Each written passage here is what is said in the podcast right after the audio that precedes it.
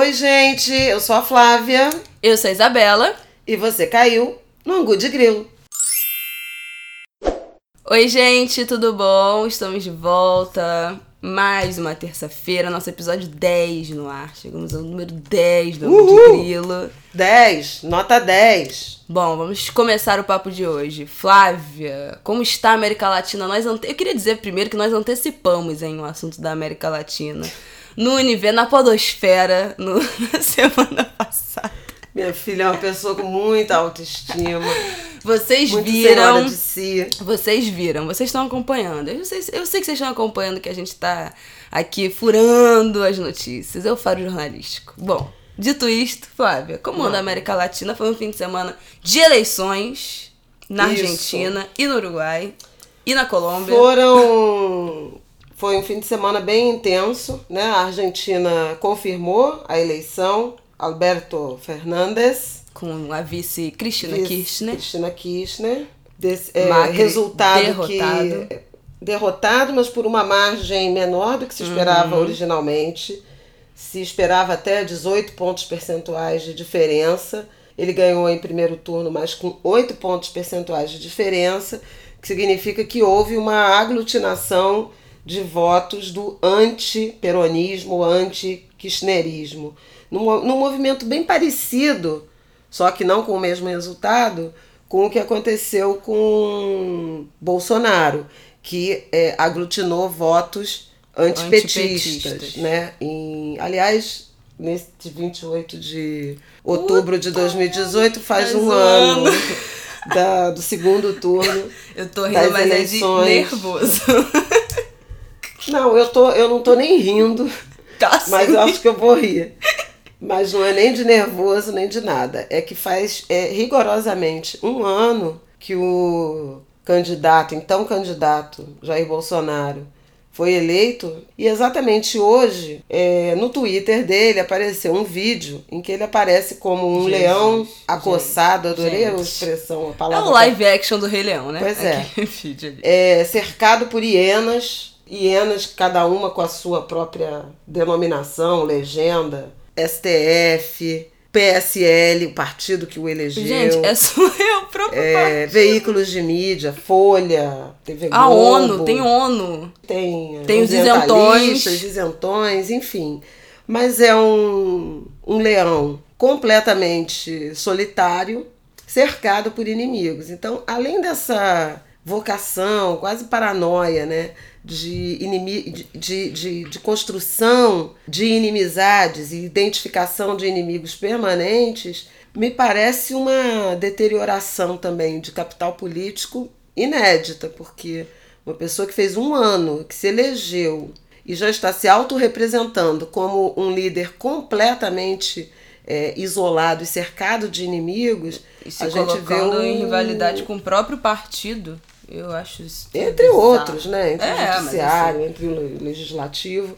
Então, um, um sintoma muito ruim E né, eu já para nossa democracia. aproveitar quem- e te perguntar, porque eu vi muita gente falando é, da eleição da Argentina pode prejudicar o Brasil com esse que o Brasil fica mais isolado com a esquerda voltando ao poder na Argentina. É, não só na Argentina. E já deu uma treta que o Bolsonaro disse que não cumprimentou, não, não deu parabéns pro, pro Alberto Fernandes, que ele falou Lula livre no, no palco quando foi agradecer. Eu vou falar uma coisa que vai parecer piada, mas não é.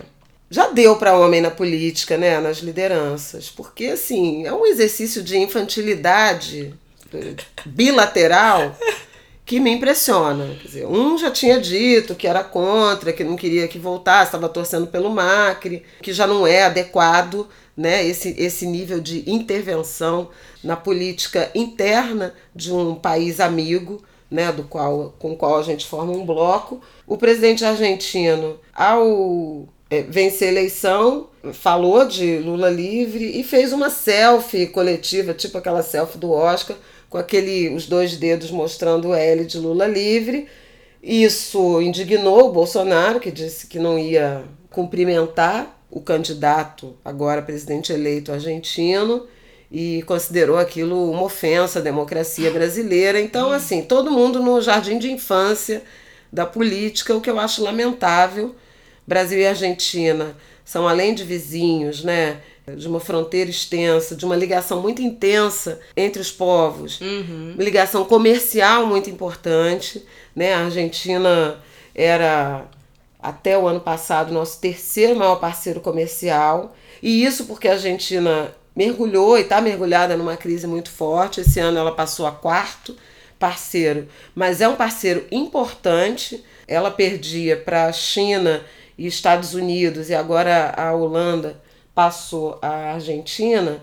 Mas veja, nós, nós exportamos manufaturados para a China. Então tem um valor importante para a indústria brasileira o mercado argentino. Por exemplo, para a China, a gente exporta muito minério, a gente exporta soja, itens mais básicos. Então é, a, a Argentina é um parceiro estratégico e um parceiro que interessa muito à indústria brasileira. Porque já é exportação de produto final, pronto, é isso? Manufaturado, produto industrializado que vale mais e que ajuda a sustentar a nossa indústria.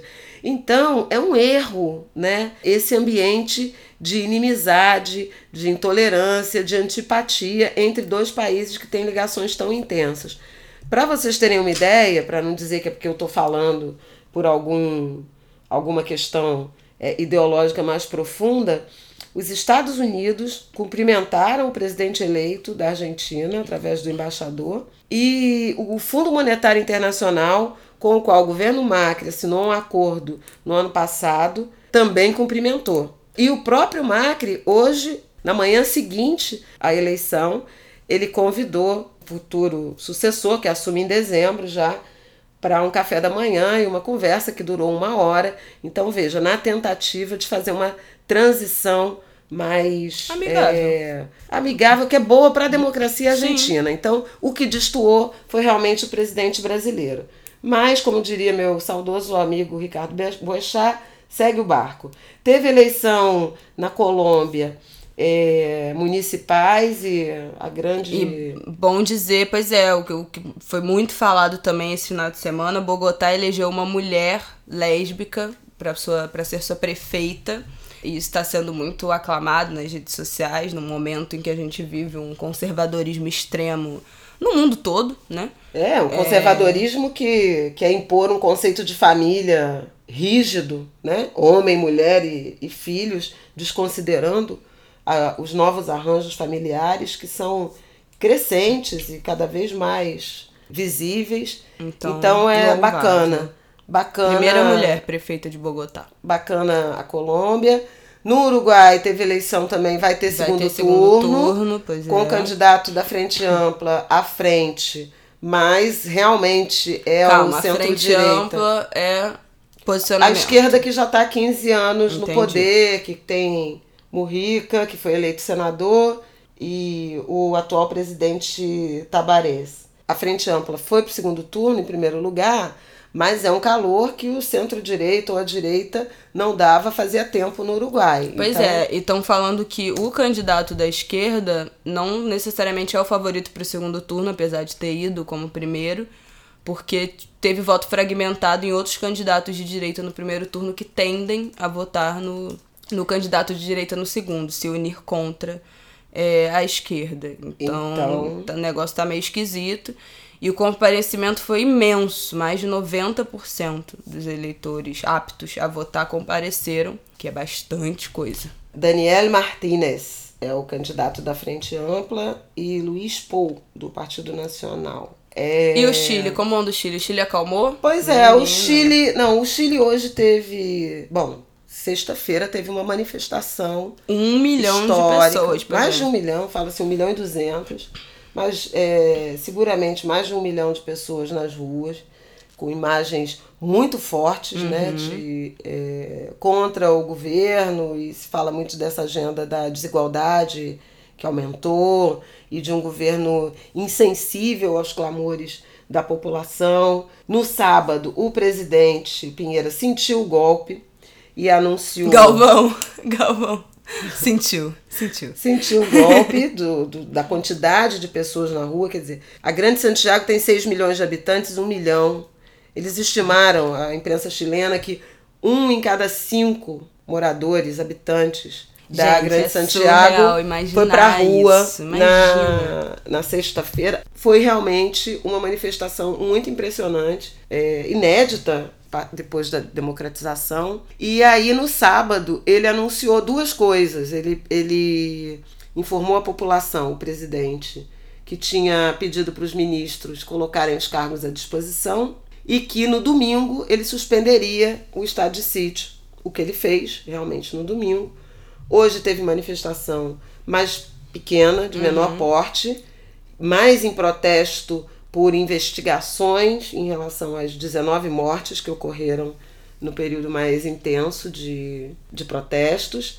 E ele é, substituiu oito ministros. Na noite de terça passada, quando já estava pegando fogo de protesto, ele anunciou uma série de medidas para tentar conter é, as manifestações. Um resumo das principais medidas: aumentou em até 20% as aposentadorias de algum grupo, é, estabilizou as tarifas de eletricidade, anulou um, um aumento recente que tinha tido de mais de 9%, aumentou os impostos para pessoas com renda superior a 8 milhões de pesos chilenos, cerca de 44 mil reais, reduziu o salário de parlamentares e funcionários públicos, reduziu o número de parlamentares é, e limite ao número de reeleições. Então ele fez várias.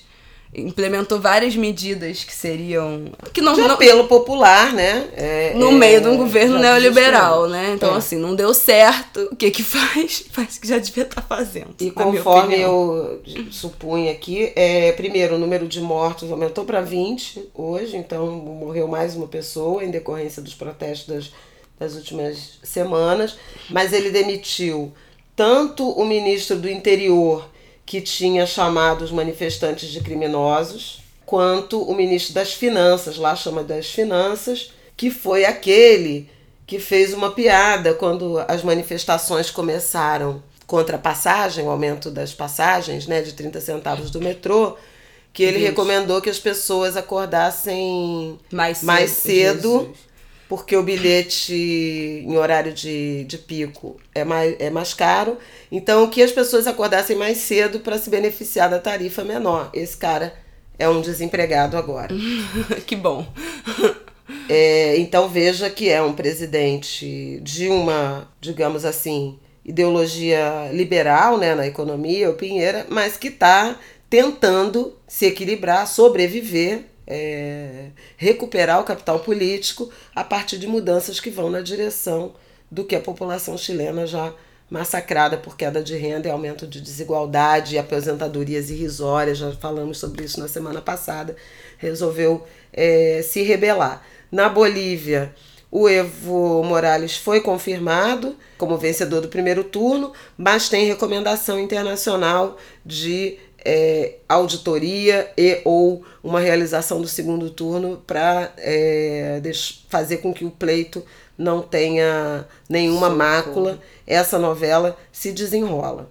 O Brasil, é, de alguma forma, é, se isola. Se essa, essa, essa onda né, é, mais à esquerda ganha corpo, seja via eleições, seja via algumas mudanças, nuances de política econômica, como parece que é o que vai acontecer para o Chile, o Brasil fica um tanto isolado no discurso do liberalismo agudo, que é o que defende, costuma defender o ministro Paulo Guedes. Bom, é isso, né? Nosso passadão da América Latina. Acho que é basicamente isso que a gente queria dar até uma atualizada, já que falamos disso semana passada. E falamos quando ainda estava né, começando a efervescência, teve o fim de semana de eleição. Então acho que valia voltar aí no assunto para dar uma atualizada. E aí, agora vamos continuar, que é a grande dúvida, eu acho, de todos os brasileiros da nação nesse momento, que é a reforma da Previdência finalmente passou. Finalmente está concluída a reforma da Previdência. É isso, aconteceu, É, o realizou Senado aprovou, passou com tudo, tem algumas pendências ainda a serem resolvidas. Não, por exemplo, militares é outro projeto. Então, vai estar em tramitação. Então, essa reforma que foi aprovada, que ainda vai ser promulgada, provavelmente na segunda quinzena de novembro ou até o início de dezembro, aí as regras começam a valer, mas ela não vale para militares e não vale para estados e municípios. Vocês já devem ter ouvido falar das, do, da expressão PEC paralela. É uma ou, um outro projeto de emenda constitucional que vai tentar fazer com que é, a reforma alcance estados e municípios. Ela estava prevista de alcançar no projeto original do governo Bolsonaro, mas foi derrubada na Câmara e o Senado não reintroduziu essa, essa determinação no projeto que, foi, que acabou sendo aprovado por uma questão de, de tramitação, digamos assim, parlamentar. Se um projeto passa na Câmara, vai para o Senado, se o Senado faz alguma alteração, ele tem que voltar para a Câmara. Então, isso atrasaria a promulgação da reforma. Aí eles é, optaram por aprovar o que a Câmara tinha é, feito e, e não introduzir novos dispositivos para que ele não precisasse voltar. Por isso entra a tal da PEC paralela. Pois é, e aí eu já tenho a minha primeira dúvida. É, quando fala disso de incluir estados e municípios, está falando de funcionários. É, funcionalismo público. Então, os funcionários, funcionários públicos, públicos servidores municipais e estaduais isso. não estão incluídos. É, porque isso tem legislação própria. A ideia era do Paulo Guedes era que a reforma que ele apresentou ela fosse impositiva uhum. a estados e Só municípios. Só que aí começou a feder porque tem eleição no que vem, né? E aí Isso. os prefeitos começaram a ficar tensos. É, menos os prefeitos. Na verdade, municípios e estados até gostariam que fosse impositivo, porque eles poderiam dizer para o cidadão, para os servidores, que olha, eu não tenho nada com isso.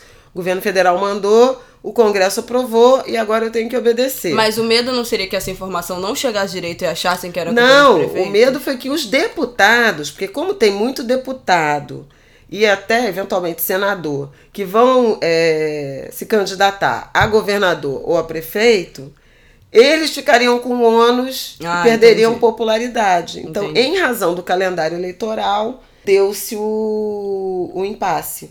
Ok, temos várias. Ah, não, calma, primeiro. Pergunta primordial: o que é a Previdência?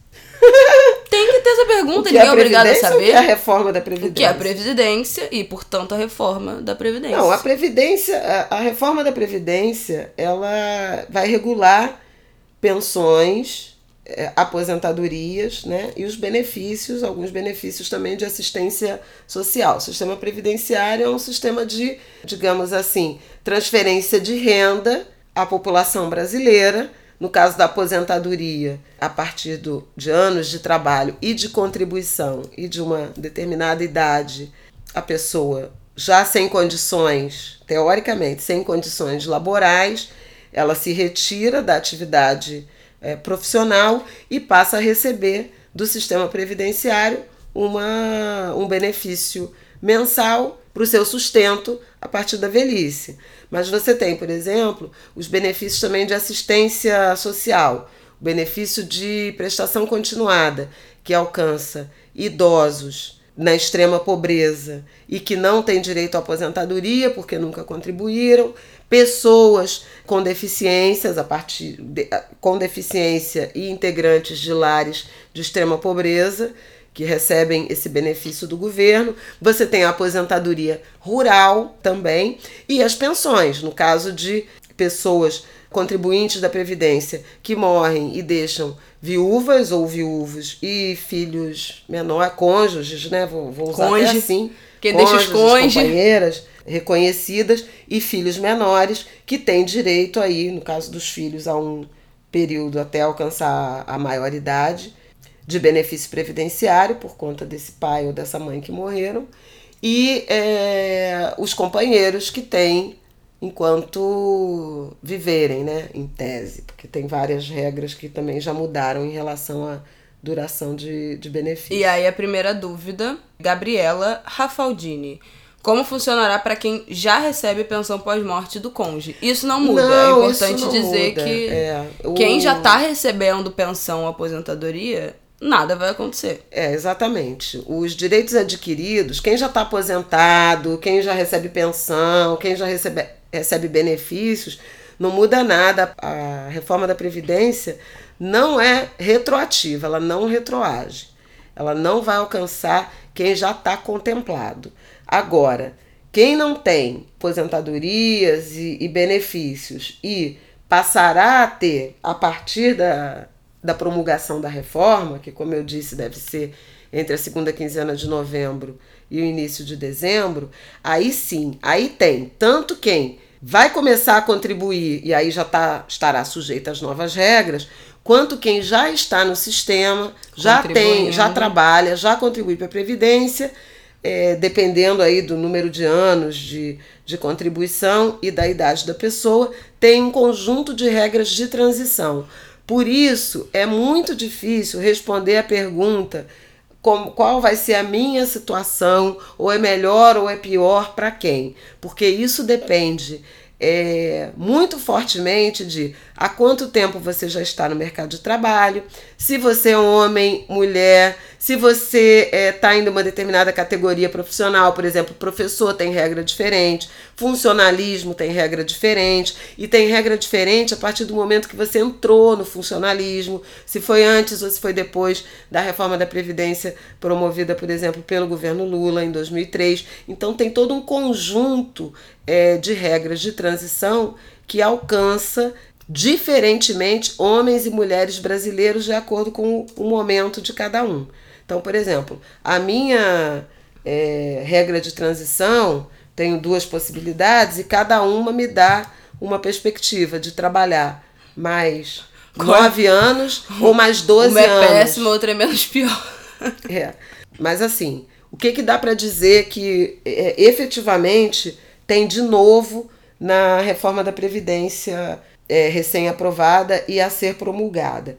Primeiro lugar é a idade mínima. Não vai ter mais uma aposentadoria só pelo tempo de contribuição, que era uma coisa que existia no Brasil.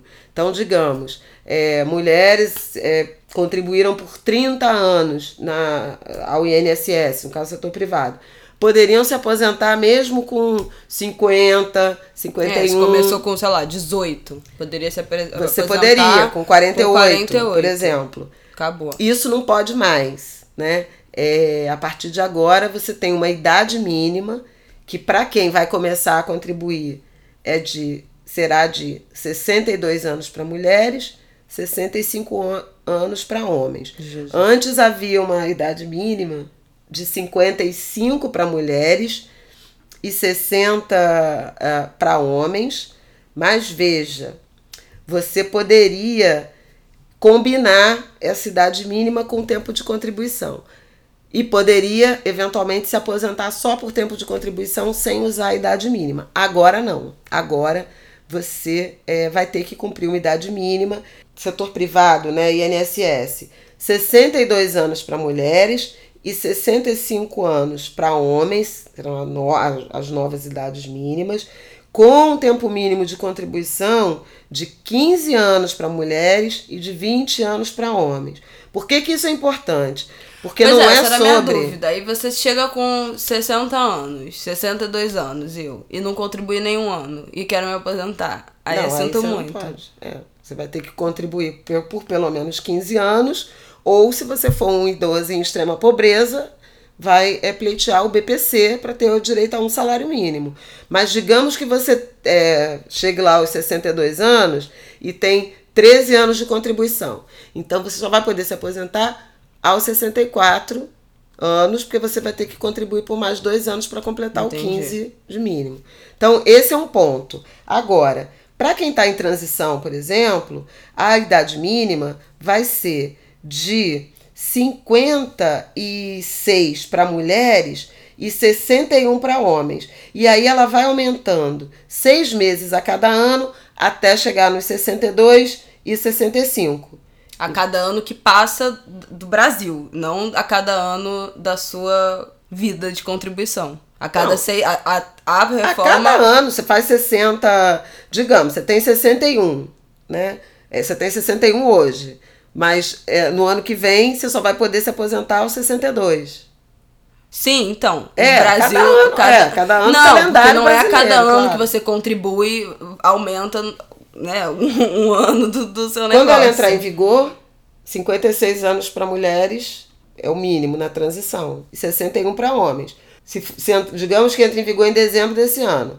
Em dezembro do ano que vem, já vai ser Socorro. 60 é. Bom, vamos às perguntas? E dois. Primeira pergunta, eu acho que você já falou um 56 pouco. meio, né? Tem diferença para homem e mulher? É, o governo queria, mas não conseguiu. Por isso que eu falo que a reforma da Previdência teve algumas, algumas correções que foram importantes e justas. O governo gostaria de ter igualado idade mínima de, de homens e mulheres, que fossem 65 para os dois. Na origem, o próprio presidente da República, Bolsonaro, se mostrou contrário a essa, a essa equiparação e o projeto já foi com 62 para mulheres, 65 para homens. Isso por quê? Porque mulher tem uma jornada Tripla. fora, uma jornada de trabalho não remunerado, que é o que costuma justificar uma diferença a menor para a aposentadoria feminina. Em média, mulheres trabalham 20 horas por semana em casa e homens Cinco. não, Zero. 10, metade. Então Metade. aumentou bastante, hein? É Parabéns dobro. aos homens. É, mas trocar uma lâmpada já é considerado trabalho doméstico para homem, enquanto mulher cozinha, vai no mercado, lava roupa, enfim, Bate é uma carga de máquina. trabalho Isso muito já conta cuidado com os filhos? Não. Ou é só tarefa? afazeres domésticos e cuidados com pessoas. Ah, tá. Então se optou por essa diferença, que antes era de 5 anos e passou a 3 anos. Ou seja, já diminuiu um pouco a diferença, a vantagem das mulheres. Era 60, 65. Passou para 62, 65. O governo queria 65 para os dois. E agora, 15 anos de contribuição para mulheres, no mínimo, para ter direito à aposentadoria, 20 anos, no mínimo, para os homens. Por que, que é importante lembrar que é tempo de contribuição? Porque muita gente fala assim: eu trabalho desde os 17 anos, já, já trabalho há com 30 anos e não consigo me aposentar. É porque trabalhar é diferente de contribuir.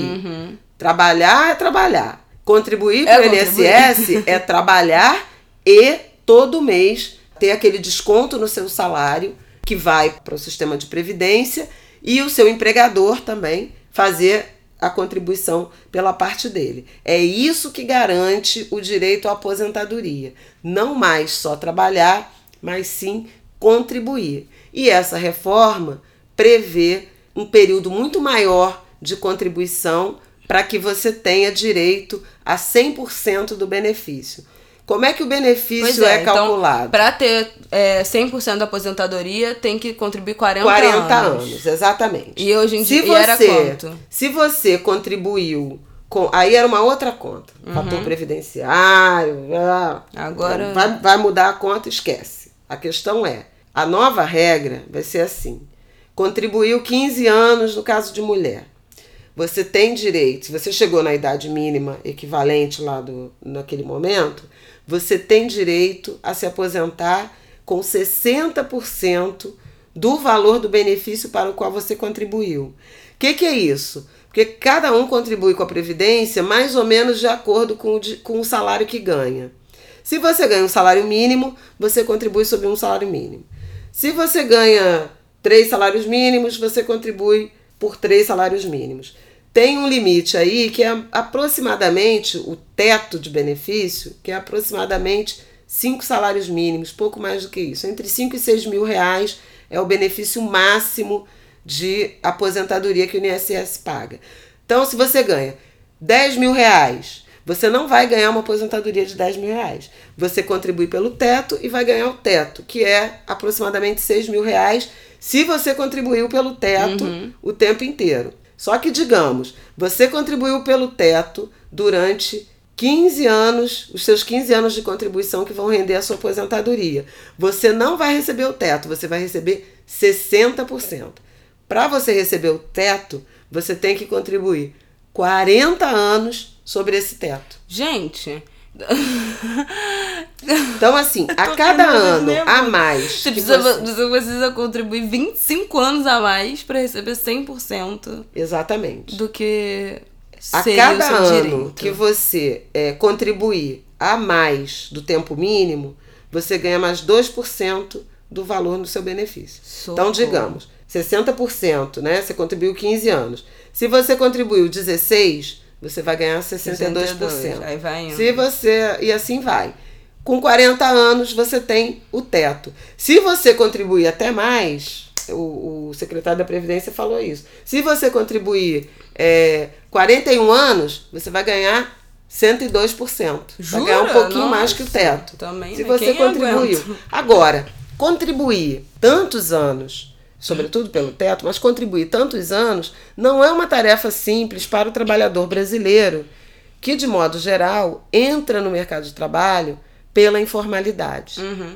A gente começa, especialmente os mais pobres, começam a trabalhar muito cedo e informalmente. Então ele não tem tempo de contribuição. Isso acontece com as empregadas domésticas, isso acontece com muitas mulheres, mulheres também estão mais sujeitas à informalidade. Isso acontece com os negros, acabam entrando ah, no mercado de trabalho pela via informal E nos e últimos aí não tempos, conseguem. até quem contribuía, tinha emprego formal e contribuía, perdeu o emprego. Muita né? gente que perdeu o e emprego. para de, de contribuir. E está na Então, autonomia. Então, por isso que é importante, e por isso que a gente valoriza o emprego formal ou a autonomia com a contribuição ao INSS, porque ela vai contar como previdência, né?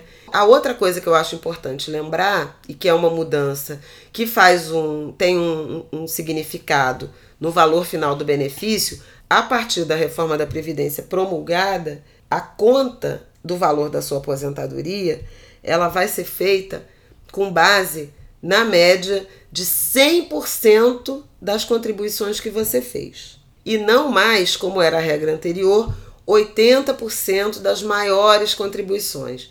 Isso tem um efeito estatístico ou aritmético importante, porque normalmente a Você gente começa começa a trabalhar menos, né? Exatamente. E Você entra no mercado de trabalho ganhando pouco. Isso, vai aumentando o salário e vai aumentando a contribuição. Quando você faz 80% de maior, você pega o filé ali do. Exatamente. Que Você, você, mais pega, ganhou contribuiu, tira aquela, aquele início de carreira ali. você tira aquele momento fica com a inicial, você, você tem um benefício em tese maior. Agora não. Tudo que você eh, contribuiu Entra vai conta. ser, vai ser considerado na conta. Então, é mais ou menos virtualmente impossível você ter um valor máximo de benefício, porque, de modo geral, a menos que você já tenha entrado no mercado de trabalho contribuindo pelo teto e passe toda a sua vida laboral contribuindo pelo teto e por 40 anos para ter direito a 100% desse teto. Então, amados, eu queria dar uma notícia pra vocês.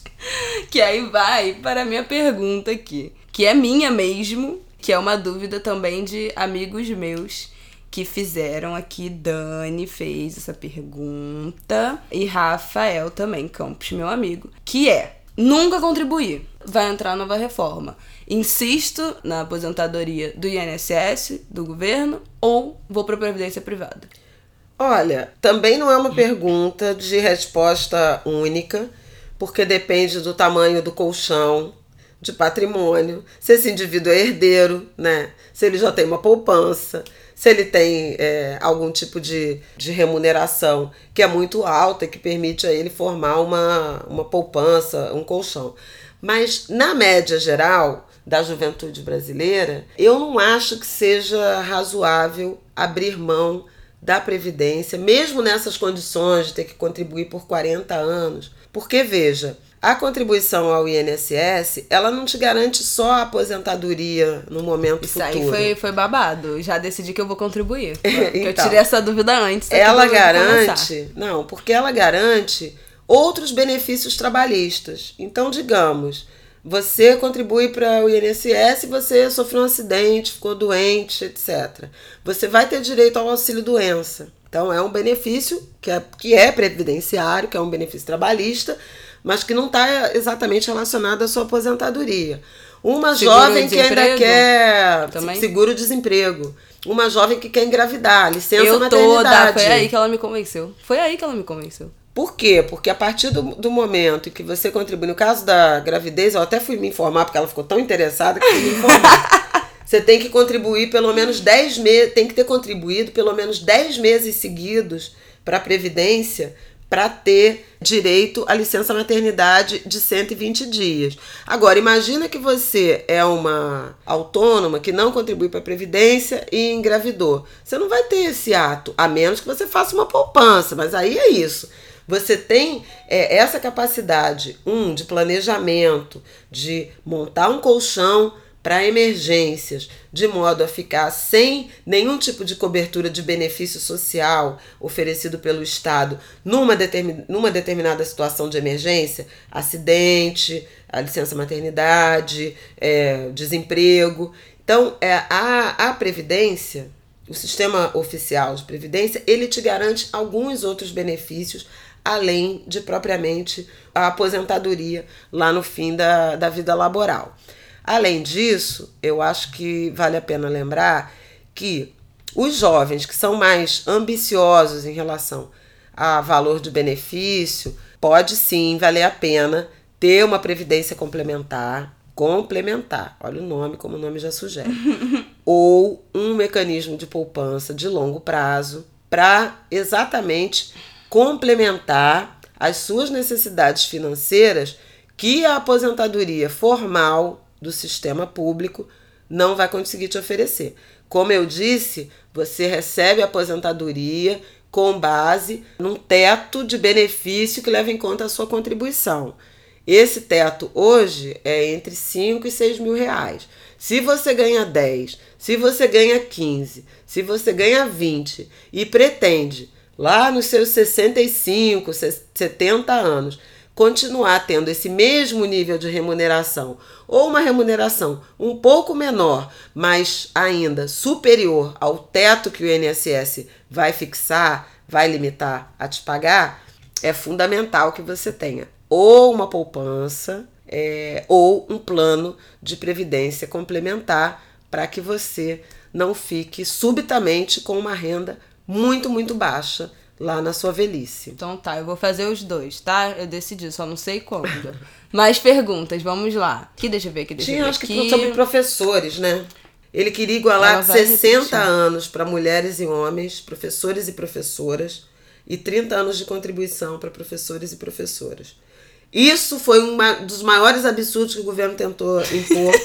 Eu falei logo no primeiro dia, isso, BPC, aposentadoria rural. Eu falei logo no primeiro dia, vocês podem achar meu tweet lá 19 ou 20 de janeiro, que eu já fiz uma thread detonando, que eu achei um absurdo. Por quê? Porque essa, essa regra de aposentadoria dos professores alcança professores do nível básico.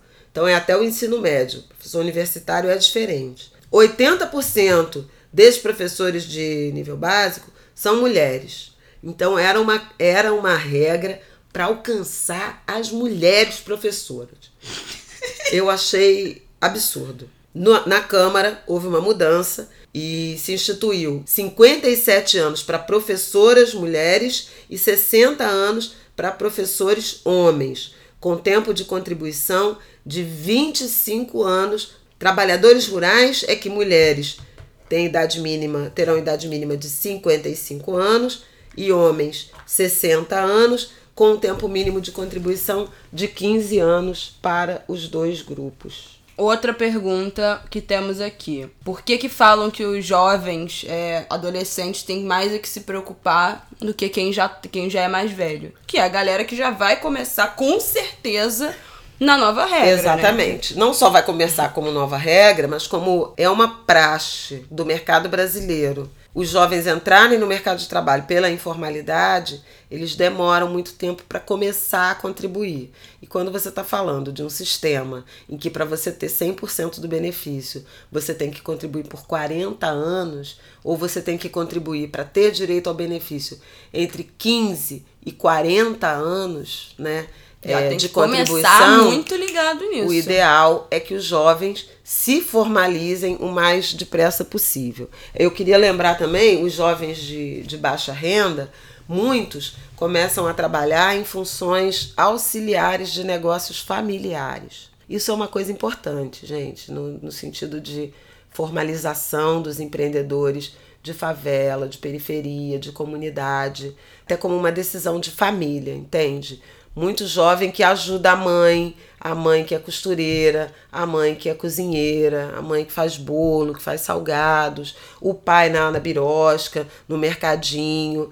É o, o, o empreendimento familiar, eventualmente até esse chefe de família paga uma autonomia, ou já pagou, ou já teve um emprego formal e está esperando uma idade para se aposentar, mas esse jovem que está ali, que não tem nem salário, nem, nem contribui para a Previdência, mas está efetivamente trabalhando, ele está entregando capacidade produtiva, capacidade laboral, sem contribuição e lançando uma, uma certa interrogação em relação ao futuro, ao quando parar né? E a todos os benefícios que eu já falei. Então acho que as famílias também precisam conversar sobre isso, mas é claro que o, a responsabilidade maior é da política pública, é do Estado, no sentido de gerar crescimento econômico, desenvolvimento, para que se aumente a oferta de emprego, e do setor privado, que seja responsável né, e que é, formalize os seus. E é importante dizer que quem é autônomo, quem trabalha por conta própria, também pode contribuir, né? Você não precisa estar ligado a uma empresa. MEI contribui, MEI então... contribui, normalmente é sobre,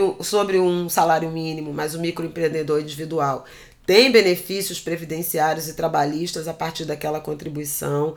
Muita gente faz o mês, o MEI para ter um CNPJ, mas enfrenta alguma dificuldade, para de pagar e acaba ficando descoberto. Não é legal, é legal fazer esse esse sacrifício, eu sei que é sacrifício, mas manter as contribuições para alcançar os benefícios previdenciários. Quem é sócio de empresa também, que não seja é, MEI ou autônomo, também pode fazer contribuição como yeah, sócio diretor, exatamente. Então você faz como empresário a sua contribuição previdenciária e fica é, coberto com aposentadoria. Muita gente que perdeu o emprego formal e acabou montando empresa, virando consultor, também é, pode e deve, especialmente quem aí está caindo nessas regras de transição, porque pode valer a pena você é, complementar aí, zerar esse período para se beneficiar de alguma aposentadoria, que hoje é basicamente para pagar o plano de saúde, né, minha gente? Então, quem quer se aposentar antes de morrer, investe logo aí no, no INSS, corre para fazer antes essa... de morrer, porque quem vai se aposentar depois de morrer? Não se aposentar, né?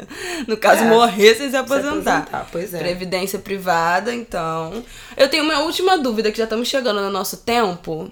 Tá, falamos horrores. Falamos horrores, não. Você falou horrores, né? Hoje foi um podcast da Flávia, um áudio de WhatsApp gigante de 50 Eu espero minutos. que tenha sido claro. Mas a minha dúvida é: previdência privada, então o benefício mesmo é da aposentadoria. Todos esses outros que a gente citou, de licença maternidade, seguro-desemprego, auxílio-doença, não entra na previdência privada. Não, previdência privada você pode fazer até com, com alguma cláusula de seguro uhum. acoplado que aí te dá, tipo, acidentes pessoais. Eu tenho, por exemplo, um, uma previdência. Eu tenho previdência pois é, privada é. desde Vamos falar da previdência anos, da gente. Flávia que foi perguntado. Vou até ver aqui quem perguntou. Olha só. O Instagram dela é Babette Melina. Perguntou qual o plano de Flávia para aposentadoria. Não, eu tenho desde. Eu fiz 50 anos, vocês devem saber. Mas desde 28 anos de idade eu tenho plano, eu contribuo para a Previdência Privada. Tá, querida, é uma mulher que organizada. Né, Antes mesmo de o Jornal Globo, onde eu trabalhei, criar um plano para funcionários, eu já tinha minha própria Previdência separado.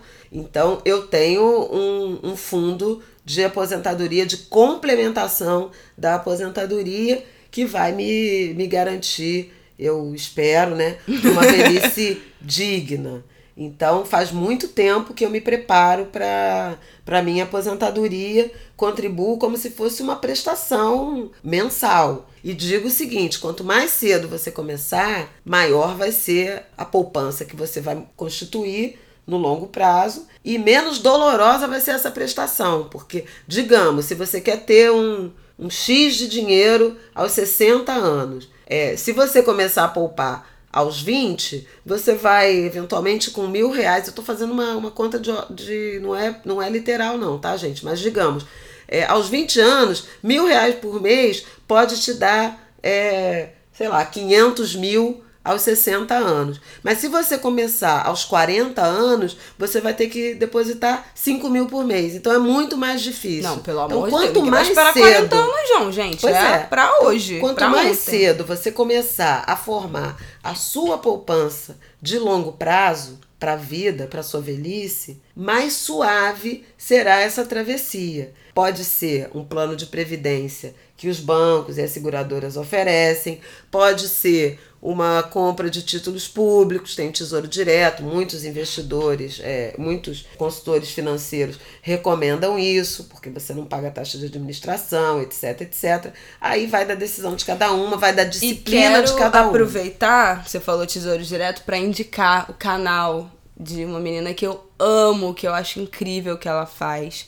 O canal dela no YouTube chama Finanças com a Nath. A Nath é uma menina, uma jovem menina negra de 21 anos, estudante de administração, e fez um canal no YouTube para ensinar educação financeira de uma maneira fácil, voltada para o público de baixa renda trabalhadores que ganham um salário mínimo, estudantes, desempregados, estagiários. Um trabalho incrível de explicar as coisas mais básicas do mundo, tipo o que, que é, qual é a diferença de TED para DOC, cada detalhezinho. E também fala sobre tesouro direto, opções de como você pode guardar dinheiro. E também dando dicas e ensinando a você se organizar financeiramente, a melhorar, controlar seus gastos e aprender a lidar com seu dinheiro. Então, Finanças com a Nath, ela é incrível, recomendo demais o canal dela. Posso dar umas duas últimas informações aqui é, absolutamente precisas?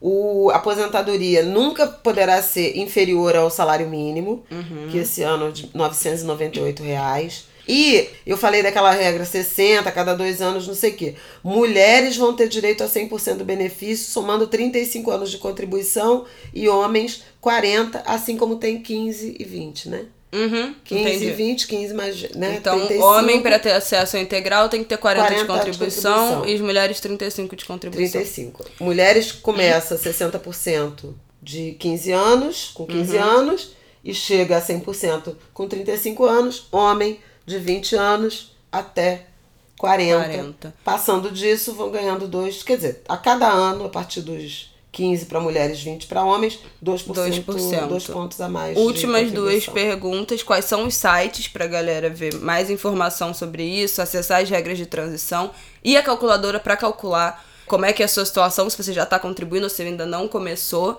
Tem uma calculadora Olha, que faz isso tudo. Pois é, os sites dos principais jornais, a Folha, o Globo, Tem essa calculadora. G1, Estadão, tem é, calculadoras e alguns serviços, cartilhas, informações bem acessíveis. Mas eu quero botar aqui o site do governo. Então é com informações gerais sobre novas regras, tudo é www.brasil.gov.br barra nova previdência. Ali é o ambiente de esclarecimento de dúvidas. Agora, para fazer as simulações, é um site bem interessante. Eu fiz a minha. Pois é, como... É serviços.gov.br barra calculadora. Serviços.gov.br barra Barra calculadora, você calculadora, barra aposentadoria. Mas aí calculadora você vai ver aposentadoria.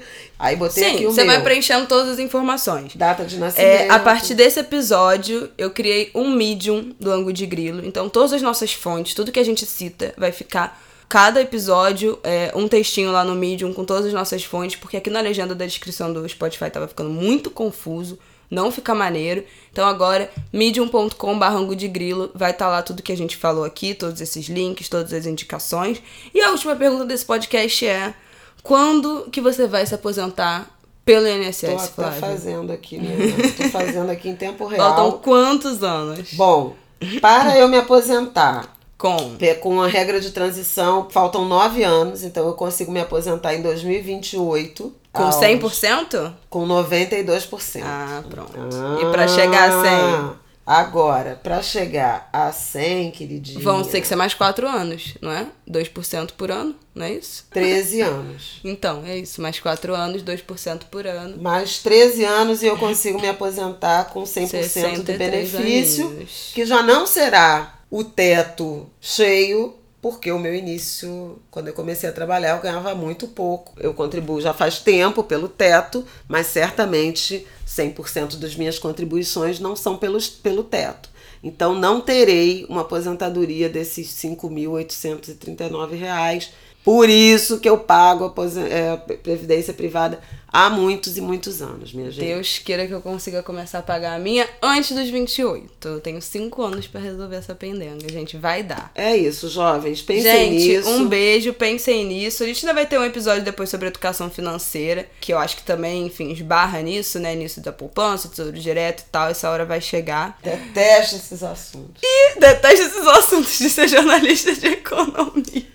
Mas eu gosto de macroeconomia, desigualdade, não sei o que. Finanças eu não gosto. Ai, não gosto. Então tá bom. Eu também eu não, não, gosto não de fazer interferir nada. na vida das pessoas. Porque Mas é depois pra explicar. acaba levando Ela só fala isso. Eu falo pra ela, mãe, você tem que falar as coisas. Ela fala, não, mas eu não vou ficar opinando na vida dos outros. Mas é pra explicar o que que é. Não, é porque depois a responsabilidade é Depois Flávia toma um que falou. processinho, né? Chega o processinho. Não, processinho nada, a gente enchendo o saco. Gente, um beijo. Até semana que vem.